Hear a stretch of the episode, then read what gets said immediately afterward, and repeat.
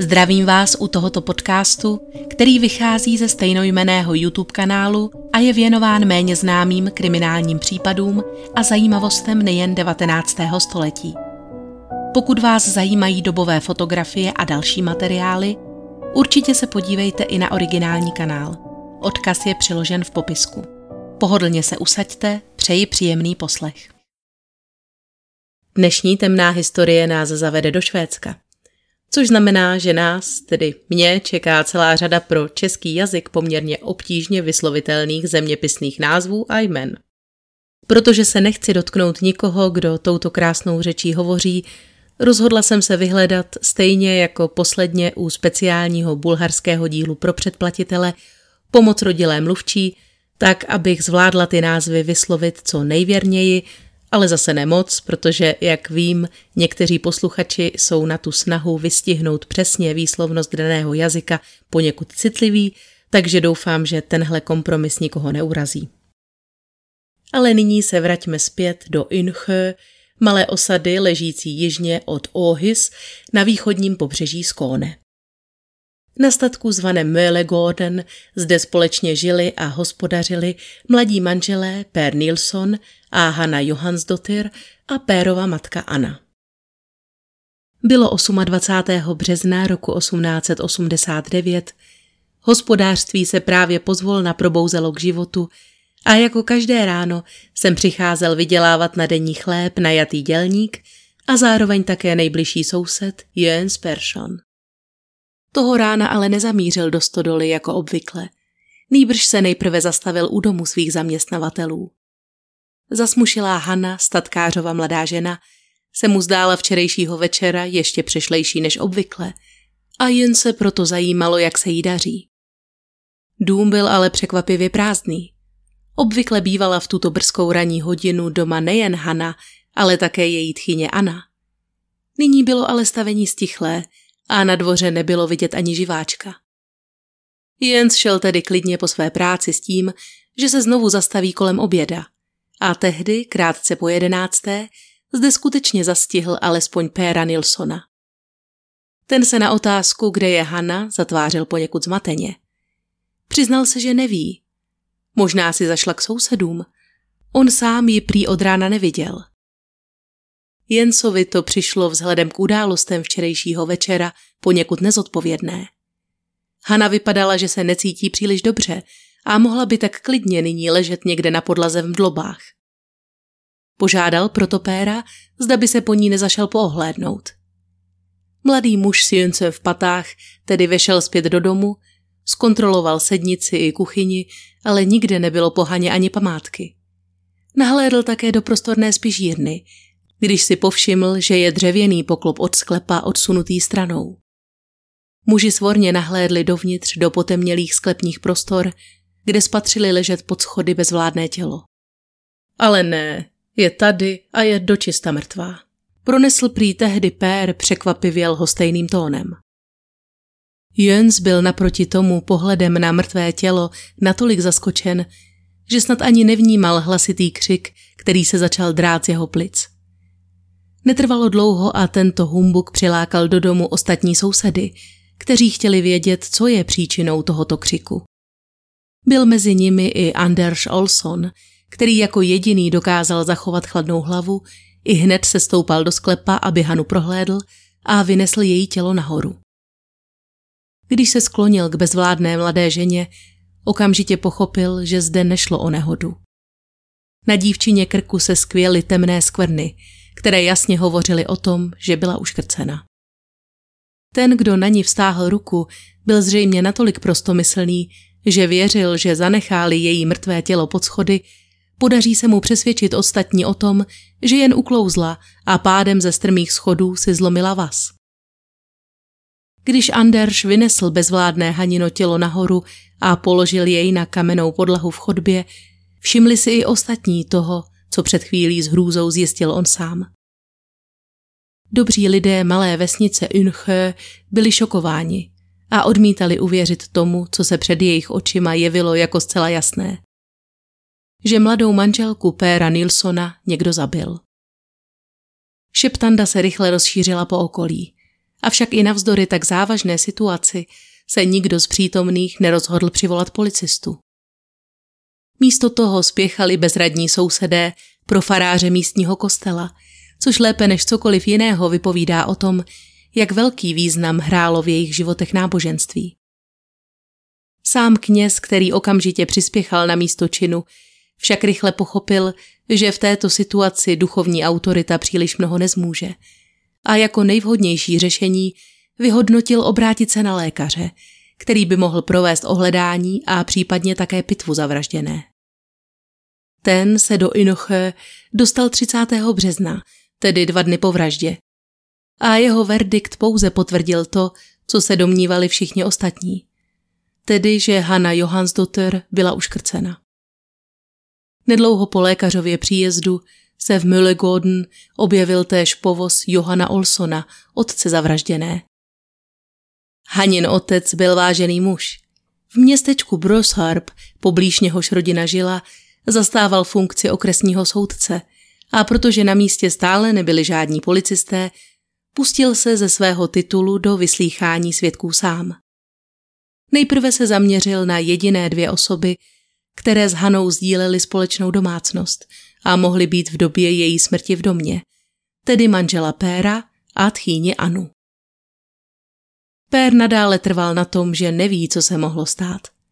Brzy z rána odešel za prací a Hana, která zůstala sama doma, zřejmě musela při scházení ze schodů do sklepa nešťastně uklouznout. A táž slova použila též Pérova matka, která se tou dobou dle svých slov rovněž nacházela mimo dům. Mladá žena tedy zůstala dle jejich svědectví na statku zcela sama. Mohl se snad do domu dostat někdo cizí? A jaký by měl motiv k vraždě nenápadné dívky, která neměla žádné nepřátele? Ještě než postoupíme v příběhu, chtěla bych jen doplnit takovou malou poznámku k lepší orientaci v používaných příjmeních. V době tohoto případu totiž nebylo obvyklé, aby se ve venkovských oblastech příjmení dědila. Teď nemluvím o příjmeních, jejichž vznik byl motivován místem původu, povoláním nebo o tzv. Vojenských příjmeních, která byla na švédském venkově též hojně rozšířená. To je zase úplně jiná samostatná kategorie. Ale nyní mám na mysli příjmení patronymická, tedy ta, která jsou odvozena od křestního jména otce.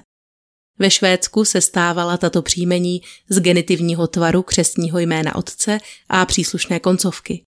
V případě dcery dotyr, tedy ku příkladu Johansdotter, Johanova dcera, a u syna koncovkou son, tedy Johansson, Johanův syn. Zatímco ve švédských městech se již koncem 17. století začal uplatňovat systém dědičných příjmení, tedy předávání stejného příjmení otce či matky, ale častěji otce, všem potomkům bez rozdílu pohlaví, v zemědělských oblastech a u příslušníků nižší střední třídy přetrvával tento původní pojmenovací proces až do konce století 19.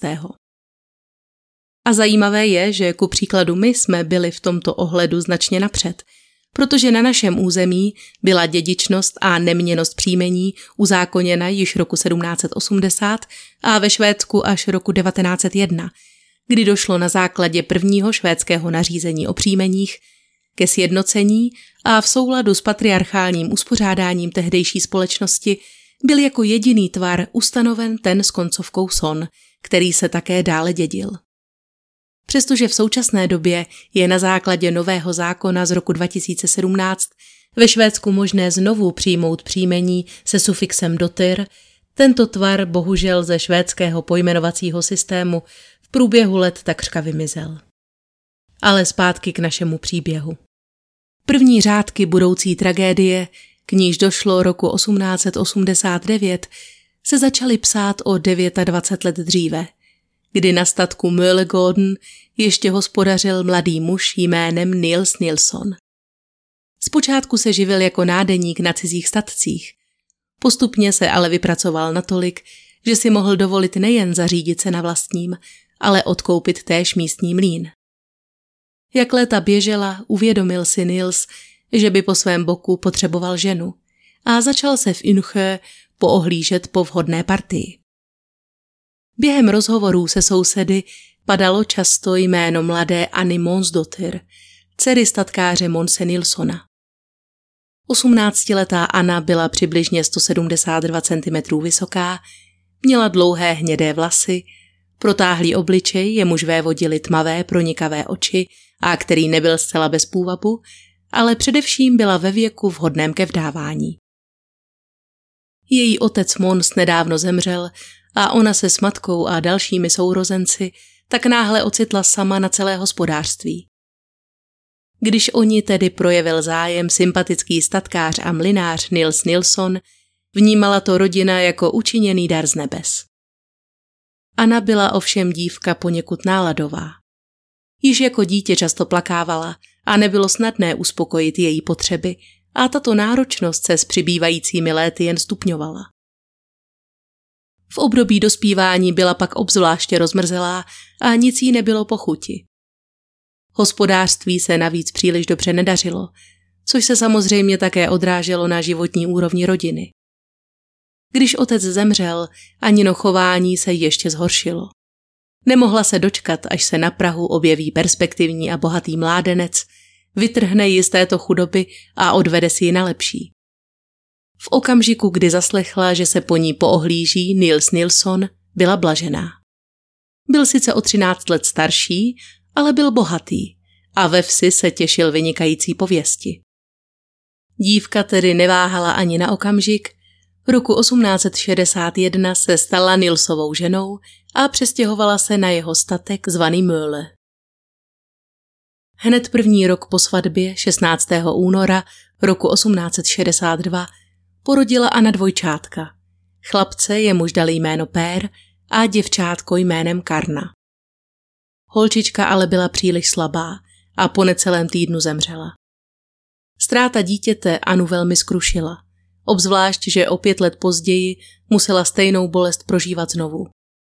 Třetímu dítěti, chlapci pojmenovaném po otci Nils, se zprvu dařilo dobře, ale v 11 měsících podlehl vážné nemoci a rodičům tak zůstal pouze 5letý Pér, kterého nyní Anna střežila jako oko v hlavě. Byl to její jediný syn, poslední, který zůstal. Nebyly to ale jen tyto bolestné ztráty, které Anu trápily. Postupem času se totiž začalo jevit, že její manžel Nils na tom není finančně zdaleka tak dobře, jak o sobě před svatbou tvrdil. Jeho uměle přiživovaná pověst bohatého muže byla pouhou fasádou. Ve skutečnosti stihl Nils veškeré peníze, které zdědil po otci, dávno prohýřit. A z jeho majetku značně ukrojilo rovněž několik nesprávných investic do hospodářství. Mlýn také příliš nevynášel.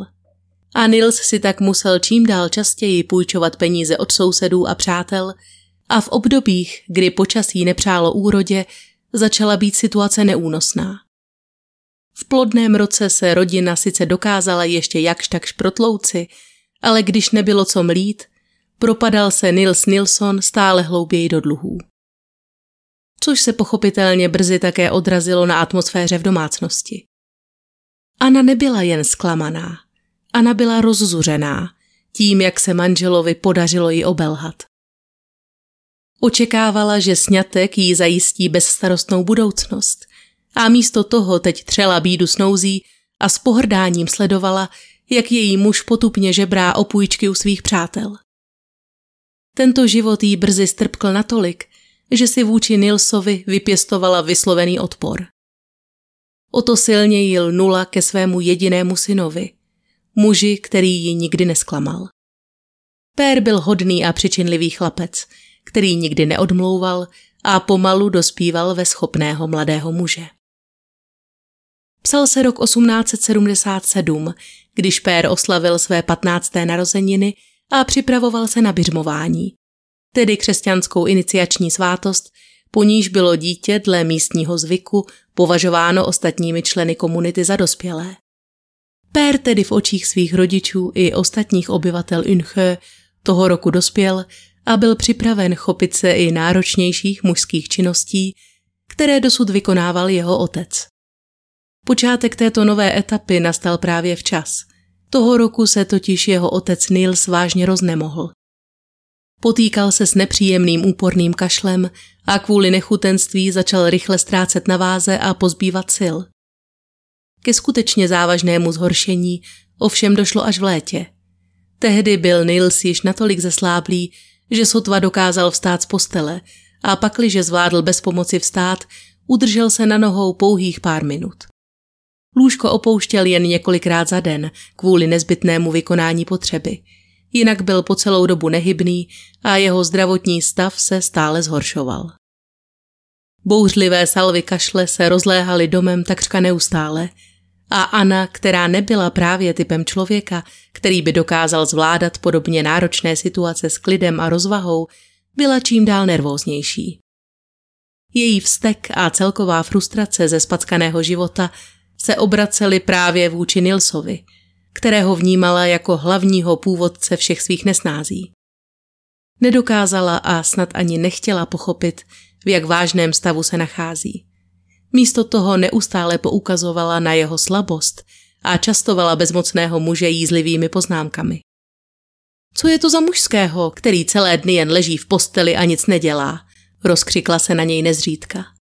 Nils se ani nezmohl na odpor. Skrze záchvaty kašle se mu sotva dostávalo dechu, natož aby sám zvýšil hlas. Nakonec Anna kapitulovala. Již měla pokrk mužova věčného skuhrání i péče, kterou mu musela projevovat. A konečně se odhodlala dojít pro lékaře. Ten stanovil jasnou diagnózu. Nils trpěl infekčním onemocněním plic, tedy tuberkulózou, a šance na jeho úplné vyléčení byly minimální. Namísto očekávané lítosti, ale tato zpráva rozpálila Anu do běla. Ten budiš k ničemu si ještě ke všemu dovolil zanést do domu smrtelnou infekci. To byla poslední kapka. Žena na nic nečekala, okamžitě opustila společnou ložnici, kterou až do toho okamžiku s Nilsem neochotně sdílela a od té chvíle spávala raději na nepohodlné pohovce v kuchyni. Rovněž důsledně nabádala Péra, aby se k ležícímu otci raději také příliš nepřibližoval, aby se sám nenakazil. Chlapec, který sotva překlenul 15. rok, tak přijal ode dne, kdy byla vyslovena ona neblahá diagnóza, funkci hlavy rodiny. Nebylo zapotřebí o tom ani dlouze hovořit. Byl to automatický přechod do světa povinností dospělých, které Per vykonával poctivě a svědomitě. Seč mu síly stačily, staral se s matčinou pomocí o každodenní chod statku i mlýna a učil se hospodařit s financemi. Otec byl stále upoután na lůžko a jeho stav se nelepšil. Manželčin odpor vůči jeho osobě mezitím dosáhl svého vrcholu. Neměla s tím člověkem již nic společného a pramálo jí záleželo na jeho osudu. Jediný, kdo pro ní něco znamenal, byl nyní Per, který se pomalu stával mužem. Takovým mužem, po jakém Anna vždy toužila. Přišel podzim roku 1877 a tehdy došlo k události, která navždy změnila osud této rodiny.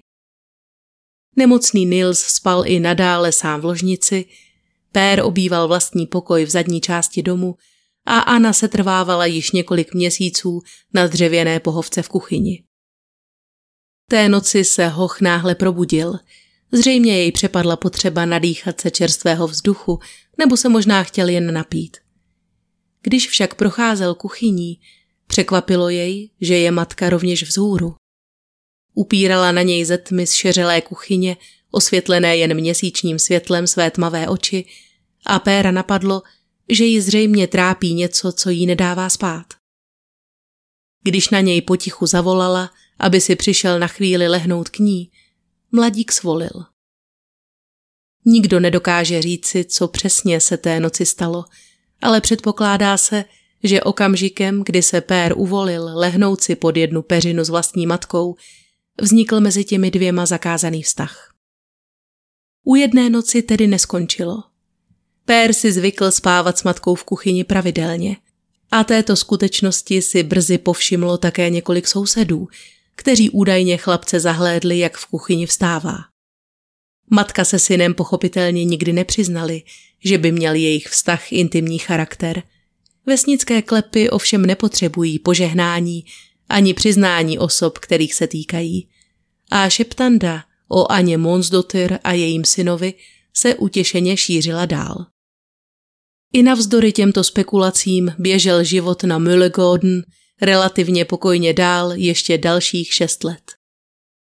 Tedy tak pokojně, jak jen to při péči o vážně nemocného člověka lze. 23. června roku 1883 Nils Nilsson po dlouhých útrpných letech, kdy tubera sužovala jeho zbídačené tělo, ve věku 55 let zemřel. Tehdy se matka se synem mohli konečně přesunout z nepohodlné kuchyňské pohovky do společné manželské postele. Aně bylo tehdy 41 let, Pérovi 21 a potutelné klepy, které se do té doby šířily mezi obyvateli Yngsjö, nyní vyvřely na povrch zcela otevřeně. Přestože je nikdy nikdo nepřistihl při ničem doopravdy intimním, sousedé byli přesvědčeni, že vědí, co se v domě za zavřenými dveřmi každou noc odehrává. A Anna tak byla přáteli s tímto podezřením několikrát konfrontována. Na tato obvinění zareagovala slovy, že skutečně spí se synem v jedné místnosti, protože se v noci sama bojí, nic jiného v tom prý není. Někteří lidé už si nicméně stihli vytvořit svůj vlastní úsudek a podezření na bezbožné jednání na statku Möle je nepřestávalo pálit. Stále se zde ale našli i tací, kteří těmto řečem nepopřávali sluchu a nevěřili, že by na nich bylo zamák pravdy. Jeden z těchto sousedů, který také Möllegården pravidelně navštěvoval, jednou zapředl s Pérem rozhovor na téma jeho budoucnosti a nadhodil otázku, proč se sympatický mladík ještě neoženil. Nemůže snad najít tu pravou? Pér na to jen cosi rozpačitě zamumlal. Téma tohoto rozhovoru mu nebylo 2x po chuti, ale věděl, že to přítel nemyslí zle. Ten si byl naopak velmi dobře vědom finančních problémů, s nimiž se rodina již celá léta potýká, a přišel proto mladíkovi navrhnout řešení, které by mu mohlo pomoci nejen postavit hospodářství i mlýn znovu na nohy, ale zařídit si také přívětivou budoucnost po boku znamenité ženy. Zmínil se mimoděk, že jedna taková vhodná partie žije na statku zvaném Norra Björstorp, ležícím nedaleko vesnice Brösarp. Jméno té dívky bylo Hanna Johansdotter a byla nejmladší dcerou hejtmana a okresního soudce Johana Olsona. Nebylo ani potřeba dodávat, jakým majetkem tato rodina disponuje a že spojení s ní by znamenalo značný přísun financí také pro statek Möle, kam by se Hanna po svatbě nastěhovala. Navíc nebyla o tolik let mladší než Pér a nebylo žádným tajemstvím, že pro ni otec hledá po okolí vhodného ženicha. Mladík si tento rozhovor přehrával v hlavě ještě dlouho poté, co se za jeho přítelem zavřely dveře. Možnost oženit se soudcovou dcerou byla lákavá, ale věděl, že nejprve bude zapotřebí prodiskutovat celou věc s matkou. Anna naslouchala synovu vyprávění se smíšenými pocity. Na jednu stranu se o svého Péra nechtěla dělit s žádnou jinou ženou, na straně druhé zde ovšem byla možnost vymanit se díky haniným penězům z tohoto bezútěšného kolotoče dluhů a odříkání. Během Nilsova marodění museli propustit většinu zaměstnanců, takže přibývalo nejen nezaplacených účtů, ale také práce. Dlouho přemítala, jak s touto nabídkou naložit. Až se nakonec oba shodli na tom, že je to jedinečná šance, jak vyplatit všechny věřitele a začít znovu konečně normálně žít.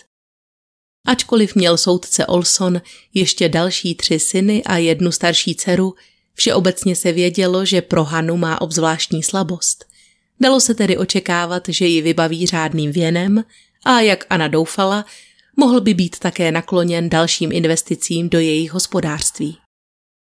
Uvědomovala si rovněž, že Pér je její jediný potomek a jakožto bezdětný muž nebude mít později komu statek předat. A v neposlední řadě zde byly všechny ty nepříjemné a obtěžující řeči, které se o ní a jejím synovi povsi neustále vedly. Anna správně vytušila, že pokud se Pér ožení, bude všem spekulacím učiněn konec jednou provždy. Rozhodla se tedy dát tomuto výhodnému manželství šanci. Ale vynutila si synův příslib, že se svou novou ženou nikdy intimně nezblíží, nebude-li to nezbytně nutné ke splození potomka, což jí také Per ochotně odpřísáhl. O pár dní později už cestoval na statek Johana Olsona, aby zde oficiálně požádal o ruku jeho dcery. Neměl žádná velká očekávání, o to víc jej na místě překvapilo, jak milá a sympatická Hanna je, a bylo zjevné, že i on se této 21leté dívce zamlouvá. Úvodní setkání proběhlo více než úspěšně. Per zapůsobil příznivým dojmem také na starého Olsona, který usoudil, že mladík by pro jeho Hanu mohl být dobrým mužem a ke sňatku svolil. Od té chvíle se mezi oběma mladými rozhořela živá a srdečná korespondence a je na místě ptát se, zda o její povaze věděla též Pérova matka. Zájem, který lze ze slov v těchto dopisech vytušit, totiž zdaleka nepůsobí jako hraný. Naopak se zdá, že byl mladík z vidiny blížícího se sňatku skutečně šťasten a choval k Haně upřímné city. O čemž svědčí také tento dopis, který byl odeslán 14. července 1888 a který byl později také citován u soudu. Drahá Hano, něžně a srdečně milovaná přítelkyně. Rozbřeskl se nádherný letní den. Celé okolí září novými barvami. Sedím u otevřeného okna a píši tyto řádky. Dnes, tak jako pokaždé, patří má první myšlenka tobě. Když vidím všechnu tu krásu, všecka mi tě připomíná. Je tak radostné a dobré vzpomínat na tebe, milá Hano. Snad brzy přijde i ráno, kdy tě budu moci držet v náručí, dívat se ti do očí a slyšet z tvých rtů potvrzení mého štěstí, že jsi má, navždy má.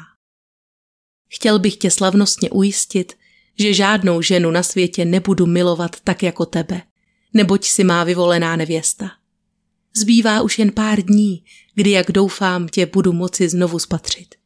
Rozhodl jsem se dnes, že tě za 8 dní navštívím, pokud budeš zdráva. Nyní musím své psaní ukončit, protože mám v úmyslu předat jej pošťákovi, aby tě zastihl doma. Mnoho milých pozdravů ode mne pro tebe i pro všechny ostatní. Spěšně podepsán Per Nilsson. PS. Jsi má. Neboť naděje promlouvá, srdce o tobě jen sní, sladcí slavíci paměti jen o tobě zpívají.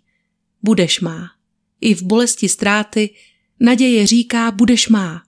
A v mém srdci zaznívá věčná odpověď já jsem tvůj.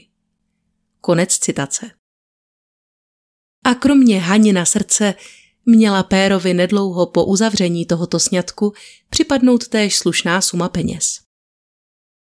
Johan Olson totiž vyměřil své milované dceři věno ve výši 1500 švédských korun, což byla přibližně polovina hodnoty celého Pérova statku. Jen pro představu, dle převodníků z roku 2019 by tato částka činila 165 000 švédských korun. Nebylo to sice jmění, ale pro schudlé hospodáře na pokraji krachu významné finanční přilepšení. Přípravy byly již v plném proudu a nadešel čas, aby se Hanna ještě před samotnou veselkou poprvé podívala do svého budoucího domova a seznámila se také se svou tchýní. Anna pochopitelně s tímto setkáním příliš nepospíchala. Neměla pražádnou touhu Hanu poznat, v jejich očích byla jen prostředkem k získání peněz. Bylo ovšem nutno dostát společenským zvyklostem a Hanině návštěvě na Möllegården tedy nebylo možno se vyhnout. Anna Månsdotter nebyla dobrá lhářka. Nedokázala se přetvařovat, přestože i jí by daleko lépe prospělo, pokud by na svou budoucí snachu udělala dobrý dojem. Říci, že atmosféra, která během této návštěvy v domě panovala, nebyla přátelská, by bylo příliš slabé slovo. Anna dávala od samého počátku okatě najevo svou nelibost a zášť vůči Haně. Ta se pro změnu mermomocí pokoušela toto neopodstatněné napětí zmírnit zdvořilým zájmem o Aninu minulost, historii jejího rodu i Pérovo dětství. Stále ovšem narážela na neproniknutelnou hradbu tchýniny neochoty a odmítání. Od prvního okamžiku, kdy spatřila nastávající svého syna, jak vchází do dveří jejich domu, pociťovala vůči ní zuřivou nenávist. Ta mladá dívka byla v očích 48leté ženy stělesněním všeho, po čem kdy sama toužila a nemohla mít. Hanna vyrůstala v láskyplné, blahobytné rodině, obklopena vším přepichem, jaký si jen na skromné venkovské poměry mohla přát. Její otec byl vlivný a v komunitě uznávaný muž a paprsky tohoto obdivu tak dopadaly na celou jeho rodinu. Anna naproti tomu v tomto věku o otce přišla. Rodina nikdy nebyla bohatá a pokus vyváznout trvale z této chudoby se ukázal být tím nejhorším rozhodnutím jejího života. Nikdy si nemohla dopřát luxus, jakého se dostávalo Haně. Nikdy s ní lidé nehovořili s takovou úctou, jako s dcerou vrchního soudce. A ať se snažila sebe víc, nedokázala tuto zášť vůči pokornému mladému děvčeti, které teď sedělo naproti ní a pokoušelo se zapůsobit tím nejlepším možným způsobem nijak ovládnout. A nejhorší byla představa, že se tato mladá žena zakrátko stane manželkou jejího milovaného Péra a ona bude muset její přítomnost v domě snášet každý den. Hanna samozřejmě tuto nevraživost velmi dobře vycítila a nechápala, proč je vůči ní budoucí tchýně tak zaujatá, přestože se vynasnažila být tak vstřícná a úctivá, jak jen dokázala. Po návratu na Björstorp se také citelně změnil tón jejich dopisů.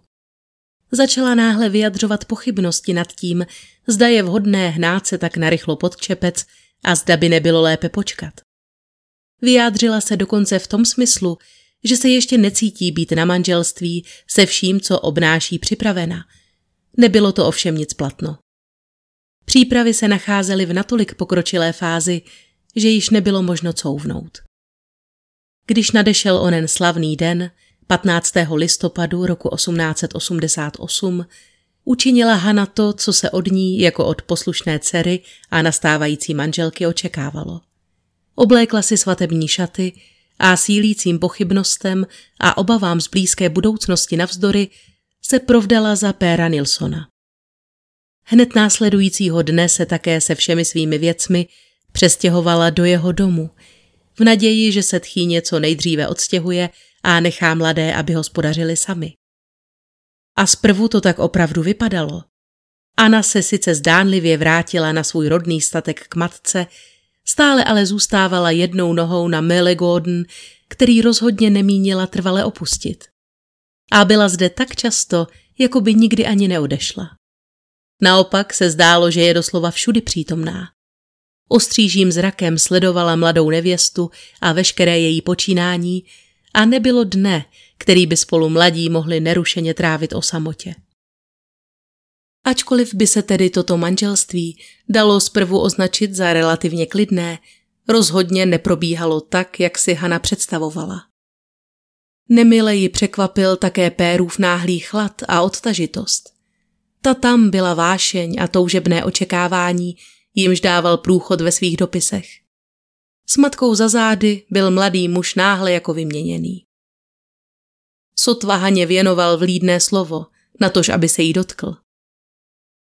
Přestože byla dívkou spořádanou a neposkvrněnou, měla Hanna díky rozhovorům se starší sestrou poměrně jasnou představu o tom, jak probíhá manželský život a co se od ní jako ženy očekává. Marně se tedy snažila přijít na důvod, proč je k ní Pér náhle tak skoupí a odmítá sdílet společné lože. V té době ve vsi o zakázaném vztahu matky se synem již takřka nikdo nehovořil. Sňatek s Hanou utišil všechna klevetivá ústa a dříve poutavé téma nahradily jiné novinky. Dívka tak neměla o skutečných důvodech Pérovy odtažitosti ani ponětí. Nejhorší byl ovšem její vztah s tchýní, jejíž chování vůči Haně se zhoršovalo každým dnem. Anna se do života novomanželů neustále vměšovala a nenechala si ujít jedinou příležitost, aby mohla dát snaše najevo, co všechno v domácnosti vykonává špatně a jak nešikovná a neschopná je. O stupňujícím se teroru na statku Mele vypovídal později také Jens Persson, který rodině vypomáhal v hospodářství a ve mlýně. Mnohokrát byl svědkem toho, jak Anna na svou snachu bezdůvodně křičí, častuje ji těmi nejbarvitějšími nadávkami a nejednou také zahlédl, jak jí v hádce uštědřila políček. Často tak vídával Hanu zasmušilou a sklíčenou po těchto výstupech. Pér těmto konfrontacím obvykle jen mlčky přihlížel. Litoval svou mladou ženu, ale nedokázal se matce, s níž jej pojil tak úzký vztah, vzdorovat. Život na statku se tak pro Hanu stal postupem času živoucí noční můrou. Nebylo dne, kdyby nemusela snášet křik a urážky a pomalu ztrácela naději, že by v tomto soužití kdy mohlo dojít k nějakému zlepšení. Anna si pokaždé našla i tu sebe menší záminku, za kterou mohla dívku vyplísnit. Přestože ta se snažila dopodrobna plnit veškerá její přání a vykonávat každou činnost přesně tak, jak jí bylo uloženo. Jediným světlým okamžikem v těchto bezútěšných dnech bylo, když přijela Hanu 12. ledna navštívit její starší sestra s manželem. V těch chvílích se mladá novomanželka cítila zase jako dřív, šťastná a obklopená svými nejbližšími.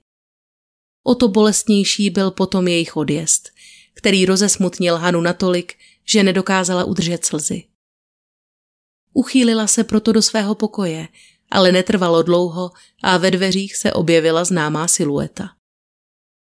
Anna byla připravena využít momentální slabosti své snachy a pořádně jí za její lítostivé rozpoložení vyčinit. O tom, jak zoufalá musela Hana být, hovoří především její dopis, který se toho dne odhodlala napsat svému otci. V něm vylíčila, jak se na ní po sestřině odjezdu tchýně znovu bezdůvodně utrhla a naléhavě jej prosila, aby pokud možno urychlil vyplacení slíbeného věna a Anna se tak mohla konečně odstěhovat. Tento dopis a především jeho úpěnlivý tón Johana Olsona zaskočil. Netušil, že se jeho milované dceři v manželství nedaří a neprodleně se proto na Möllegården rozjel. Skutečně závažné obavy jej ovšem nesužovaly. Byl totiž přesvědčen, že jde pouze o bezvýznamné třenice a půtky, k jakým ve vztazích mezi ženami v rodinách často dochází, a že není nic, co by nemohli vyřešit peníze. Ani tak zámožný člověk, jako byl soudce Olson, ale neměl tak vysokou sumu i hned k dispozici. Na místě tedy dal Pérovi i jeho matce své slovo, že věno v plné výši vyplatí i hned, jak mu to finanční situace umožní. Tato návštěva tedy sice atmosféru v domě zdánlivě uvolnila, napětí bylo ovšem ve vzduchu cítit i nadále a další konflikt na sebe nenechal dlouho čekat. Anna byla stále zuřivější a zdálo se, že i jen setrvávat s Hanou pod jednou střechou jí činí nadlidské úsilí.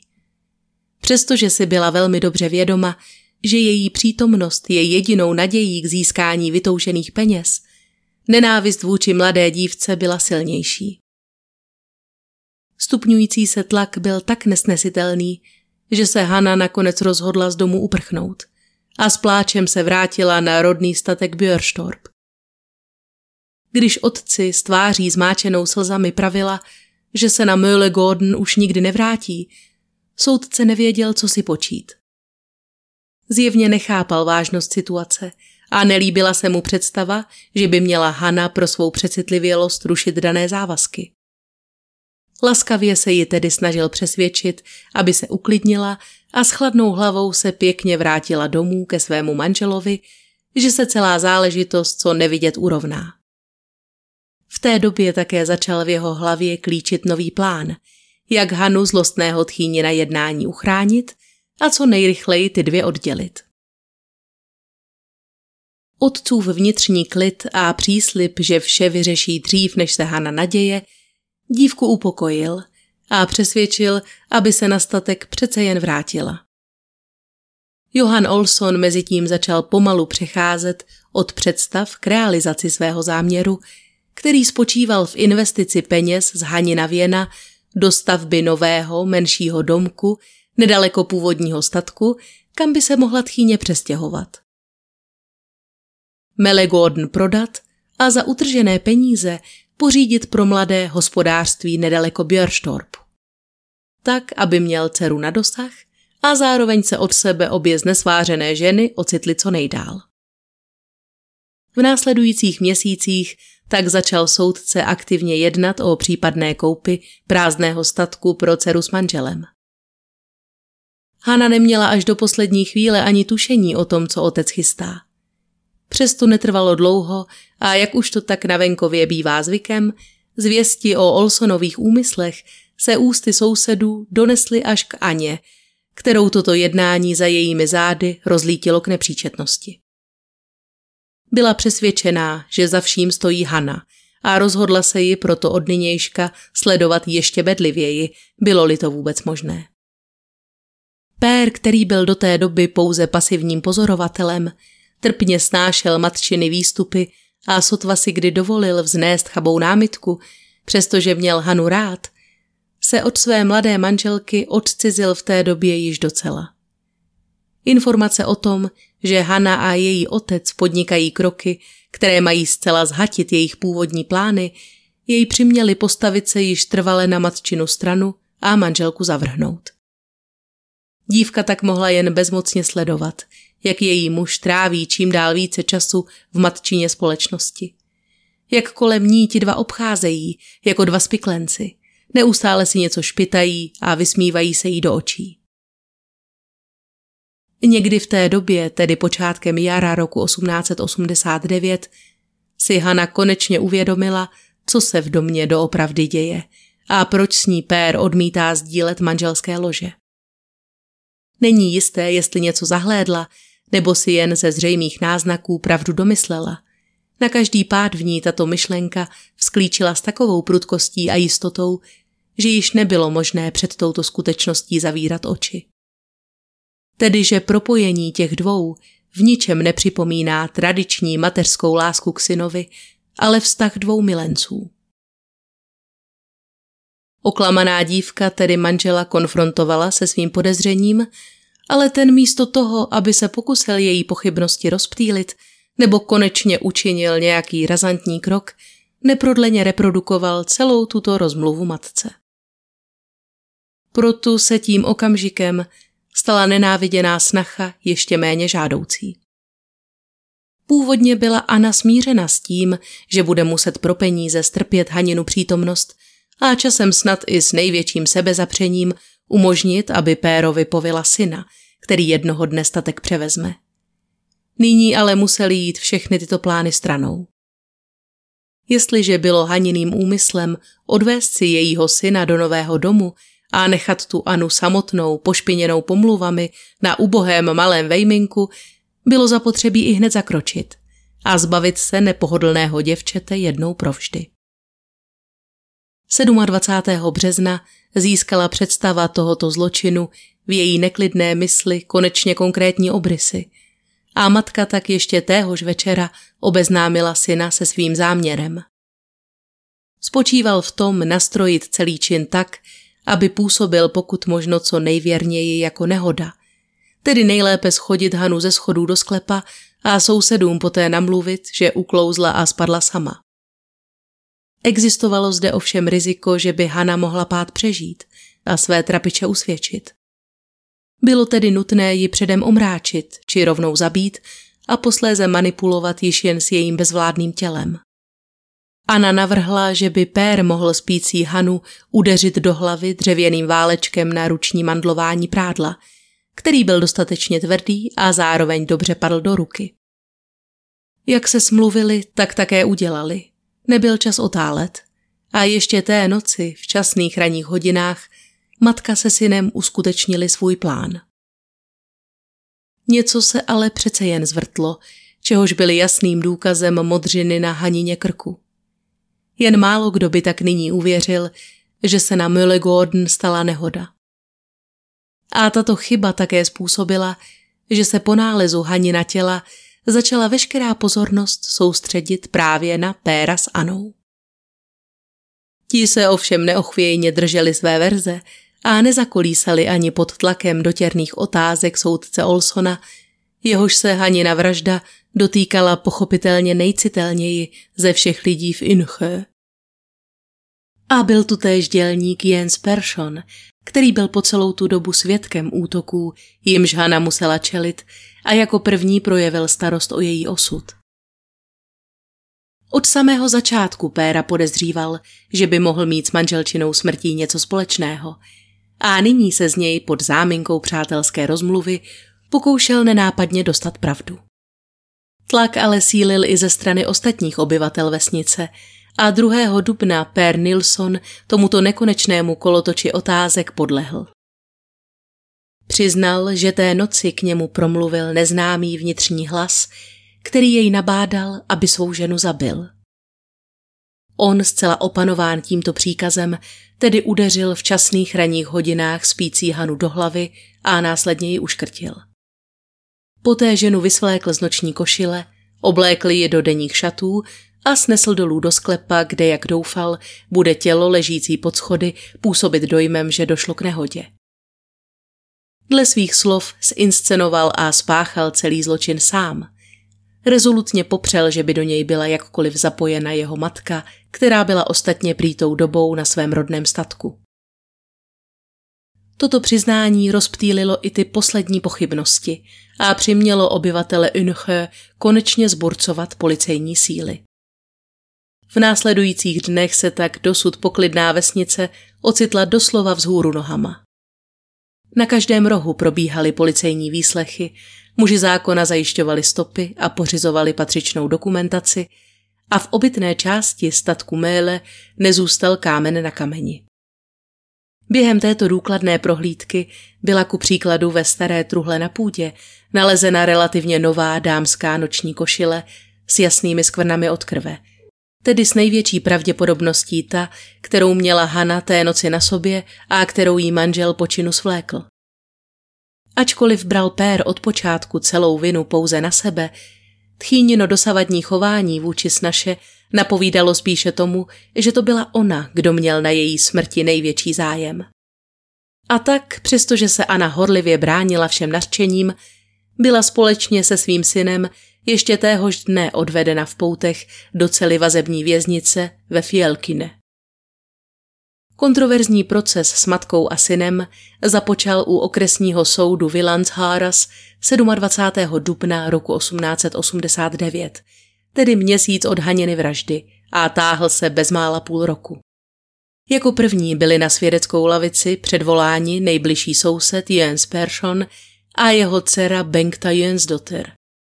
Jens, který byl také mezi prvními lidmi, kteří viděli Hanino mrtvé tělo, prohlásil, že se dle jeho názoru musela na činu podílet ženská ruka, protože muž by jen sotva dokázal obléci ženu tak pečlivě a úhledně.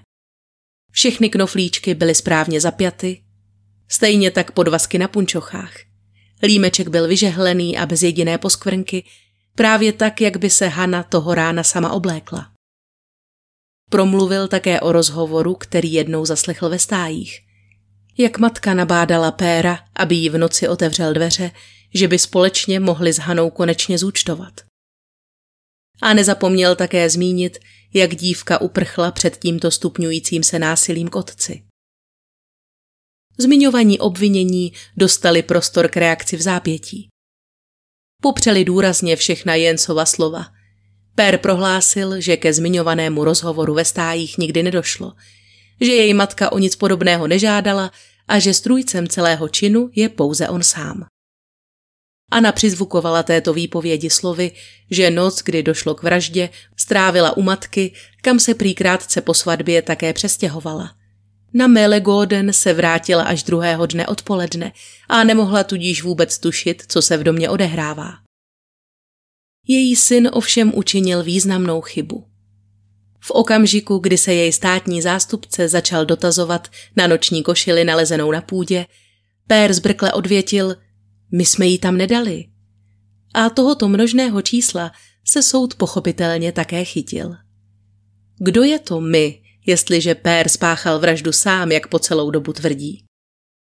Mladý muž byl zaskočen a s nevalným úspěchem se pokoušel přesvědčit přísedící, že se pouze omylem přeřekl. V mezičase byli oba dva obvinění transportováni z úsporných prostor vyšetřovací vazby ve Fjälkinge do okresní věznice nedalekého města Kichansta, kde byla Anna umístěna do cely vybavené trojitými mřížemi, což samo o sobě svědčí o tom, za jak nebezpečnou osobu byla považována. Druhý den procesu, který proběhl 17. května, předstoupil Per Nilsson před přítomné s tvrzením, které zcela změnilo způsob, jímž bylo dosud na celý případ nahlíženo. Přestože prve tvrdil, že jej ke spáchání vraždy navedl bezprostředně předtím vnitřní hlas, nyní uvedl konkrétní důvod, který jej dle jeho slov ke zločinu skutečně přiměl. Byl prý totiž zamilován do jiné ženy. A Hanna, která stála v cestě této lásce, tak musela zemřít. Prozradit totožnost této tajemné dívky ovšem Per i navzdory naléhání ze strany žalobců odmítl. Naznačil pouze, že jeho matka identitu této druhé ženy zná. Vzato kolem a kolem byl tento jeho výrok v podstatě pravdivý. Následně předstoupil další svědek z řady obyvatel Yngsjö, který pro změnu tvrdil, že onoho osudného rána zahlédl Anu na dvoře, což bylo zcela v rozporu s její vlastní výpovědí. Anna Månsdotter byla tedy znovu předvedena. Popřela, že by se jí syn svěřil se svými city k jiné ženě a ihned také pozměnila svou dosavadní výpověď ohledně toho, kde se nacházela ráno po vraždě. Nyní připouštěla, že se ráno skutečně na Möllegården zastavila, trvala nicméně na tom, že celou noc byla pryč. Soud pokračoval 6. června. Tehdy poprvé usedl na svědeckou lavici někdo z příbuzenstva obviněné Anny, konkrétně její bratr, Anders Månsson. Navzdory očekáváním jeho výpověď sestře spíše uškodila. Přiznal totiž, že i on sám si během jedné z návštěv povšiml, že v této domácnosti není něco zcela v pořádku. A se svými obavami o osud tohoto manželství se mu dokonce měla svěřit i sama Hanna. Vyvrátil také Anino tvrzení, že se po synově svatbě vrátila na rodný statek k matce, když většinu času stejně trávila na Möllegården, kde stála mladým za zády. 11. června se Per Nilsson konečně vyjádřil detailněji také k samotnému činu, když popsal státnímu zástupci, jak se měl té noci odehrát. Ani tentokrát se ovšem nedokázal striktně udržet připravené verze a znovu mu uklouzlo ono zrádné slovíčko my. Opět se tedy marně snažil vysvětlovat, že tím vůbec nic nemyslel, té noci byl v domě sám a pouze se přeřekl. V této fázi již snad ani jediný člověk přítomný v soudní síni nepochyboval o tom, že vrazi byli dva. Na to konto byl obviněný poprvé dotázán na intimní povahu jeho vztahu s matkou, o níž se dychtivě diskutovalo již v minulosti. Per všechny tyto spekulace pochopitelně popřel, na otázku, zda ve vztahu s Hanou plnil své manželské povinnosti, odpověděl, že nikoliv, protože si na tyto aktivity nikdy příliš nepotrpěl a byl přesvědčen, že jeho žena také ne. 3. srpna se soudní líčení přesunulo přímo na místo činu, kde byli oba obžalovaní umístěni pod policejním dohledem do oddělených místností. Zde byl také vyslechnut vikář Andersson, který byl jako první přivolán k mrtvému tělu. Duchovní nevěřil, že strůjcem tohoto hrůzného činu je Per, kterého vždy považoval za dobrosrdečného a bohabojného mladého muže. Tutéž se ovšem nedalo říci o jeho matce, která se ve vsi příliš dobré pověsti netěšila. Někteří obyvatelé byli dokonce přesvědčeni, že otrávila svého muže Nilse. Nikdo to ovšem nemohl dokázat. Dále předstoupila 20letá Anna Andersdoter, dívka, která před 7 lety vypomáhala na statku při letní sklizni. Uvedla, že v té době nebylo ničím neobvyklým, že Per sdílel s Annou lůžko v kuchyni a všichni o tom dobře věděli. Matka se synem nadále popírali, že by mezi nimi kdy došlo ke krvesmilstvu. Smyčka kolem jejich krků se však utahovala stále víc. 21. září vystoupil státní zástupce se svou závěrečnou řečí, v níž shrnul vše, co bylo již dříve řečeno, a zároveň odprezentoval stanovisko obžaloby. Prohlásil, že i kdyby mezi Pérem a Anou nakrásně nedocházelo k intimnímu styku, krajně nevhodná je již sama skutečnost, že se matka dělí o lůžko s dospělým synem. Dále uvedl, že to, jak nesouvislé a rozporuplné informace zde obvinění poskytli, jasně naznačuje snahu zakrýt něco víc než jen údajné smilnění. Dle jeho názoru se Hanna provinila tím, že byla svědkem této hanebné lásky a proto také musela zemřít. Za hybnou sílu v tomto případě považoval státní zástupce matku Anu, která byla ke spáchání vraždy s ohledem na svou žárlivou a výbušnou povahu daleko náchylnější, zatímco Per byl všeobecně znám jako člověk skromný, laskavý a poddajný, který by se sám nikdy nemohl stát strůjcem tak ďábelského činu. Faktem však zůstává, že se Per Nilsson rovněž provinil trestným činem vraždy a obžaloba proto požaduje, aby byl stejně jako jeho matka odsouzen k smrti. Svůj rozsudek si oba obvinění vyslechli ještě téhož dne. Ačkoliv ve věci krvesmilstva byli z důvodu nedostatku důkazů zproštěni viny, ve věci vraždy byl Per Nilsson shledán vinným z jejího plánování a následné realizace a odsouzen k smrti stětím a Anna Månsdotter si na základě nepřímých důkazů vysloužila za napomáhání k vraždě tentýž trest. Po vynesení tohoto rozsudku se ovšem mezi obyvateli Yngsjö vzedmula vlna nevole. Per se v komunitě těšil velké oblibě a lidé byli přesvědčeni, že pokud je někdo tímto zločinem skutečně vinen, pak pouze jeho matka, která se chtěla Hany zbavit především a že syn se stal pouhým nástrojem v jejich rukou. Nikomu se nelíbila představa, že by měl za tento čin přijít o krk právě Per Nilsson, a někteří dokonce iniciovali sepsání petice za to, aby byl zproštěn všech obvinění a propuštěn na svobodu. Zda další události motivovaly právě tyto občanské iniciativy nebo tlak právních zástupců není jisté. Anna se proti původnímu rozsudku pochopitelně odvolala ve 2 dopisech adresovaných tehdejšímu králi Oscarovi II. A krajskému odvolacímu soudu, který nakonec případ skutečně vrátil k projednání zpět do Villands härad.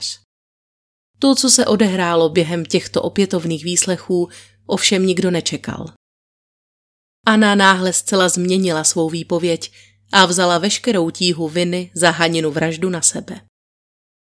Popsala, jak plánovala uskutečnění tohoto činu již od Vánoc roku 88, protože Hanna velmi rychle po svatbě objevila její utajovaný vztah se synem a bylo tedy zapotřebí zbavit se jí dřív, než něco prozradí otci. Poprvé tak Anna otevřeně přiznala to, o čem se dosud pouze spekulovalo, tedy že s vlastním synem udržovala intimní poměr. Zdůraznila však, že se tento zakázaný vztah rozvinul až po manželově smrti a pokud je jim někdo vinen, pak jedině ona sama, protože Péra svedla. Když později oznámila synovi, že by bylo nejlépe Hanu trvale odstranit, protože ví příliš mnoho a mohla by je kompromitovat, mladík se k tomuto plánu zprvu stavěl odmítavě. Nechtěl své ženě ublížit. Ale poté, co se dozvěděl o úmyslech Johana Olsona ohledně prodeje jejich statku, svůj názor změnil. Po měsících tajného domlouvání se pak spiklenci smluvili na Hanině vraždě 27. března ve Stájích. Anna se poté vrátila do rodného domu, aby nevzbudila podezření, a na Möllegården se potají připlížila až v noci. Per na matku již čekal a vpustil ji dovnitř. Zatímco krmil koně, Anna udeřila Hanu válečkem a následně ji uškrtila. Dle jejich slov jí syn pouze pomáhal tělo obléknout a přenést jej do sklepa. Když soudce přečetl tuto novou výpověď Pérovi, ten nevěřil vlastním uším.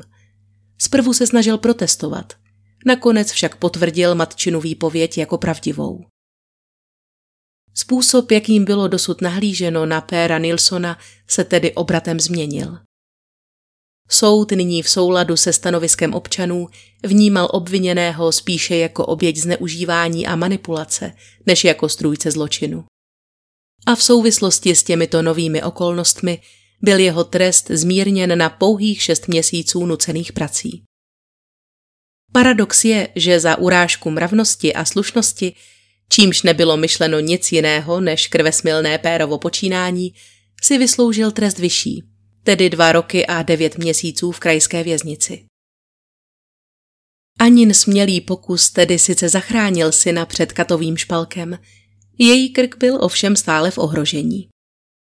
Odvolala se tedy znovu a tentokrát měl být případ projednán přímo u krajského soudu ve Skóne, tedy daleko od všech úředníků a svědků, kteří mohli být v malé komunitě zaujatí skrze osobní vazby na obžalované nebo jejich rodinu. Zde Anna opět změnila svou výpověď. Tentokrát se měli podle jejich slov podílet na vraždě oba dva stejným dílem. Oba Hanu škrtili, poté ji oblékli a několikrát udeřili do hlavy dřevěným válečkem, aby navodili dojem, že si při pádu ze schodů rozbila hlavu. Tato výpověď byla ovšem plná trhlin. Na krku zavražděné byly nalezeny otisky pouze jednoho páru rukou a státní zástupce namítl, že ke zranění hlavy došlo dle pitvy ještě předtím, než Hana naposledy vydechla. Anna tedy opět svá slova poopravila. V poslední verzi Per Hanu nejprve udeřil a aby se nemohla zmoci na odpor, přitiskl její tělo vlastní vahou na postel, zatímco ji tchýně vší silou škrtila. Což je také dosud považováno za nejpravděpodobnější verzi, jak byl čin spáchán. Otisky na Hanině krku totiž odpovídaly svou velikostí spíše menším ženským rukám. Během tohoto 3. projednávání také padlo i poslední tabu. Ačkoliv Anna celou dobu zarytě tvrdila, že k intimnímu styku se synem došlo poprvé až po manželově smrti, nyní přiznala, že tento vztah vznikl daleko dříve a trval déle než 6 let. Per, který si byl již téměř jist, že vyvázne se zdravou kůží, byl tak nemile zklamán, když okresní soud potvrdil původní verdikt, tedy trest smrti za napomáhání k vraždě a nově též 4 roky vazby za urážku mravnosti a slušnosti. Za tentýž trestný čin si Anna Månsdotter odnesla od soudu doživotí plus do 1/3 potvrzený trest smrti za vraždu. Poslední možností bylo zažádat o milost u krále Oscara II. A zatímco Aninu prosbu panovník nekompromisně zamítl, žádosti Pera Nilssona, podpořené více než 60 podpisy sousedů z Yngsjö, navzdory všem očekáváním vyhověl a zmírnil jeho trest na doživotí. Tento akt se Anny hluboce dotkl. Považovala za nespravedlivé, aby šla na smrt pouze ona sama, když se na provedení Haniny vraždy podíleli oba dva. Neexistovala pro ní jiná možnost, než společně vyváznout nebo společně zemřít. Král ovšem citlivě vnímal nálady ve společnosti a po důkladném prostudování celého případu dospěl stejně jako většina švédských občanů k závěru, že skutečným původcem a hnacím motorem celého případu byla právě Anna. A proto by ona jediná měla být za tento čin potrestána trestem nejvyšším. 7. srpna roku 1890, přesně v 8 hodin ráno, vyšla 48letá žena, oblečená do dlouhých bílých šatů, snad až příliš romantických pro tuto příležitost, na dvůr věznice Kichansta, kde měla být sťata. Anna nebyla toho dne jediná, která kráčela vstříc svému osudu s nejistotou v srdci. Podobně na tom byl také její kat, Albert Gustav Dalman, pro nějž byla tato poprava vůbec první v jeho kariéře. Ačkoliv 37letý muž zvítězil v tom, čemu bychom dnes říkali výběrové řízení na pozici okresního kata v tvrdé konkurenci dalších 16 uchazečů, nyní pod tíhou této zodpovědnosti a s pohledem na diváky, kterým bylo umožněno se popravy zúčastnit, viditelně znervózněl. A podobně neskušený byl též 28letý vězeňský kaplan Malte Hasselquist, který měl Anu doprovázet na její poslední cestě. Svědci popisovali, že místo toho, aby byl odsouzené oporou, sám se celý třásl a byl bledý jako stěna. V uplynulých měsících navštěvoval odsouzenou ženu v její cele každý den, v naději, že se mu během společných rozmluv podaří zachránit její duši a přivést ji na pokání. Anna však vytrvale odmítala všechny jeho snahy a zatvrzele mlčela. Nikdy se ani slůvkem nezmínila o tom, že by svého činu litovala. Což Malte vnímal jako své velké osobní selhání a po Anině boku se nyní cítil poněkud nepatřičně. Odsouzená žena s úzkostlivě sepjatýma rukama mezitím těkala pátravě svýma velkýma tmavýma očima po přítomných, jako by očekávala, že se jí z této strany snad přece jen ještě dostane poslední záchrany. Duchovní jí jemně položil ruku na rameno a s několika konejšivými slovy ji nejistě doprovodil až k popravčímu špalku, tedy dřevěné desce s prohlubní uspůsobenou pro odsouzencův krk.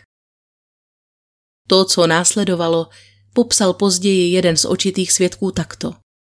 Ve chvíli, kdy položila hlavu na špalek, stál Kat Dalman po jejím levém boku se zdviženou sekerou. V okamžiku, kdy měla padnout rána, ale zvedla odsouzená hlavu a začala naříkat jako dítě. Katův pomocník ji musel chytit a přitisknout silou zpět na místo. Znovu se ozvalo tlumené vzlikání. Na to ostří prosvištělo vzduchem, ozval se tichý zvuk, jak sekera pronikla do masa a hlava se odkutálela v písku až k nohám některých diváků. V té chvíli si všichni uvědomili, že se rána zcela nezdařila. Namísto toho, aby byla hlava kompletně oddělena od těla v oblasti krku, proniklo ostří do lebky zátylkem a vyšlo ven ústy. Brada, spodní čelist a část jazyka tak zůstaly i nadále spojeny s tělem zhrouceným na popravišti. Později se sice v souvislosti s touto spackanou popravou rozšířil mýtus, že musel Dalman sekat celkem na 3krát, než se mu podařilo Aně useknout hlavu. Tato historka se ovšem váže k případu, který se odehrál o 10 let dříve, kdy jiný popravčí nastoupil do služby na mol opilí. Na každý pád vedla tato Dalmanova chyba k tomu, že jeho nejstarší syn, Gustav Albert, který se později stal otcovým pomocníkem, vymyslel speciální zařízení, které mělo pomocí napjatého provazu fixovat odsouzencovu hlavu na místě a zabránit tak nežádoucímu pohybu. S dalšími zkušenostmi tato prvotní nejistota pochopitelně opadla. Na ženské odsouzenkyni si však Dalman již reputaci napravit nemohl, neboť Anna Månsdotter byla poslední popravenou ženou Švédska. V okamžiku, kdy pokládala svou hlavu na popravčí špalek, se její syn již necelé 2 měsíce nacházel v celé věznice Longholmen, kde měl strávit zbytek svého života. Ústřední věznice Longholmen, nacházející se na stejnojmenném ostrově, patřila svého času se svými 500 celami mezi největší vězeňská zařízení ve Švédsku a vybudovala si též pověst žaláře, z nějž se málo kdo dostane živý. Pokud tamní vězni nepodlehli hned v prvních letech bytí, podvýživě a infekčním chorobám, jen zřídka zde vydrželi déle než 15 let. Per Nilsson byl ovšem jedním z těchto šťastlivců. Relativně zdráv přežil v těchto nehostinných podmínkách 23 let. Než byl roku 1913 na četné žádosti svých bývalých sousedů omilostněn. Po dlouhých letech se tak mohl Per vrátit do normálního života jako svobodný muž. Během výkonu svého trestu se ve věznici naučil knihvazačskému řemeslu, které nejenže rozšířilo škálu jeho řemeslných dovedností, ale za svou práci zde také dostával skromný plat, který si mohl odkládat a nyní po svém propuštění začít z těchto nahromaděných úspor čerpat. Usadil se v prostém domku se zahradou v obci Holnesta, nedaleko rodné vesnice. V posledních letech svého života se živil knihvazačstvím a pěstováním plodin a svůj volný čas pravidelně trávil v kostele, kde doprovázel pěvecký sbor svým zpěvem a hrou na varhany. Čas od času se prý také vypravil na hřbitov v Brösarp, kde jej místní lidé vídali, jak se modlí u Hanina hrobu. Muž, který měl svou mladou ženu chránit a místo toho napomáhal k uskutečnění její vraždy, zemřel 15. července roku 1918 v nemocnici v Kichansta na onemocnění ledvin. Hospodářství jeho otce mezitím bezútěšně chátralo. Nikdo z okolí se nechtěl na místo přezdívané Vrahův statek nastěhovat a komplex hospodářských budov tak zůstal opuštěn až do 60. let 20. století, kdy nový majitel původní budovy zboural a postavil zde nový dům. I dnes se zde prý občas někdo zastaví a ptá se po statku Möllegården, kde před více než 130 lety došlo k vraždě, která otřásla celým Švédskem. Hanin náhrobní kámen ale stále stojí v nezměněné podobě na hřbitovním místě číslo 53 a každý návštěvník si tak může přečíst nápis, který nechali do kamene vytesat její nešťastní rodiče. Ten by se dal přeložit slovy: ani modlitby a slzy ubohé ženy s nimi nepohnuly. Děkuji vám všem, kteří jste se mnou vydrželi u dnešního příběhu až do konce, vám všem, kteří mi posíláte krásné podpůrné vzkazy, a v neposlední řadě vám, kteří jste se stali mými předplatiteli a podporujete mě dlouhodobě. Nedokážu ani pořádně vyjádřit, jak moc to pro mě znamená a jak si toho vážím. Pokud se vám má tvorba líbí a chtěli byste mi vyjádřit svou přízeň jednorázově, můžete mi stále zakoupit kávu prostřednictvím Buy Me a Coffee. Nebo si můžete udělat kávu sami a vypít si ji třeba ze stylového plecháčku z mojí kolekce. První série produktů, neboli merče, je konečně oficiálně v prodeji a nabídka se bude i nadále rozšiřovat, takže pokud chcete udělat radost sobě nebo někomu blízkému nějakou praktickou věcí z mojí kolekce, určitě se podívejte skrze odkaz v popisku. Přeju vám co nejkrásnější jarní dny a budu se na vás moc těšit příště.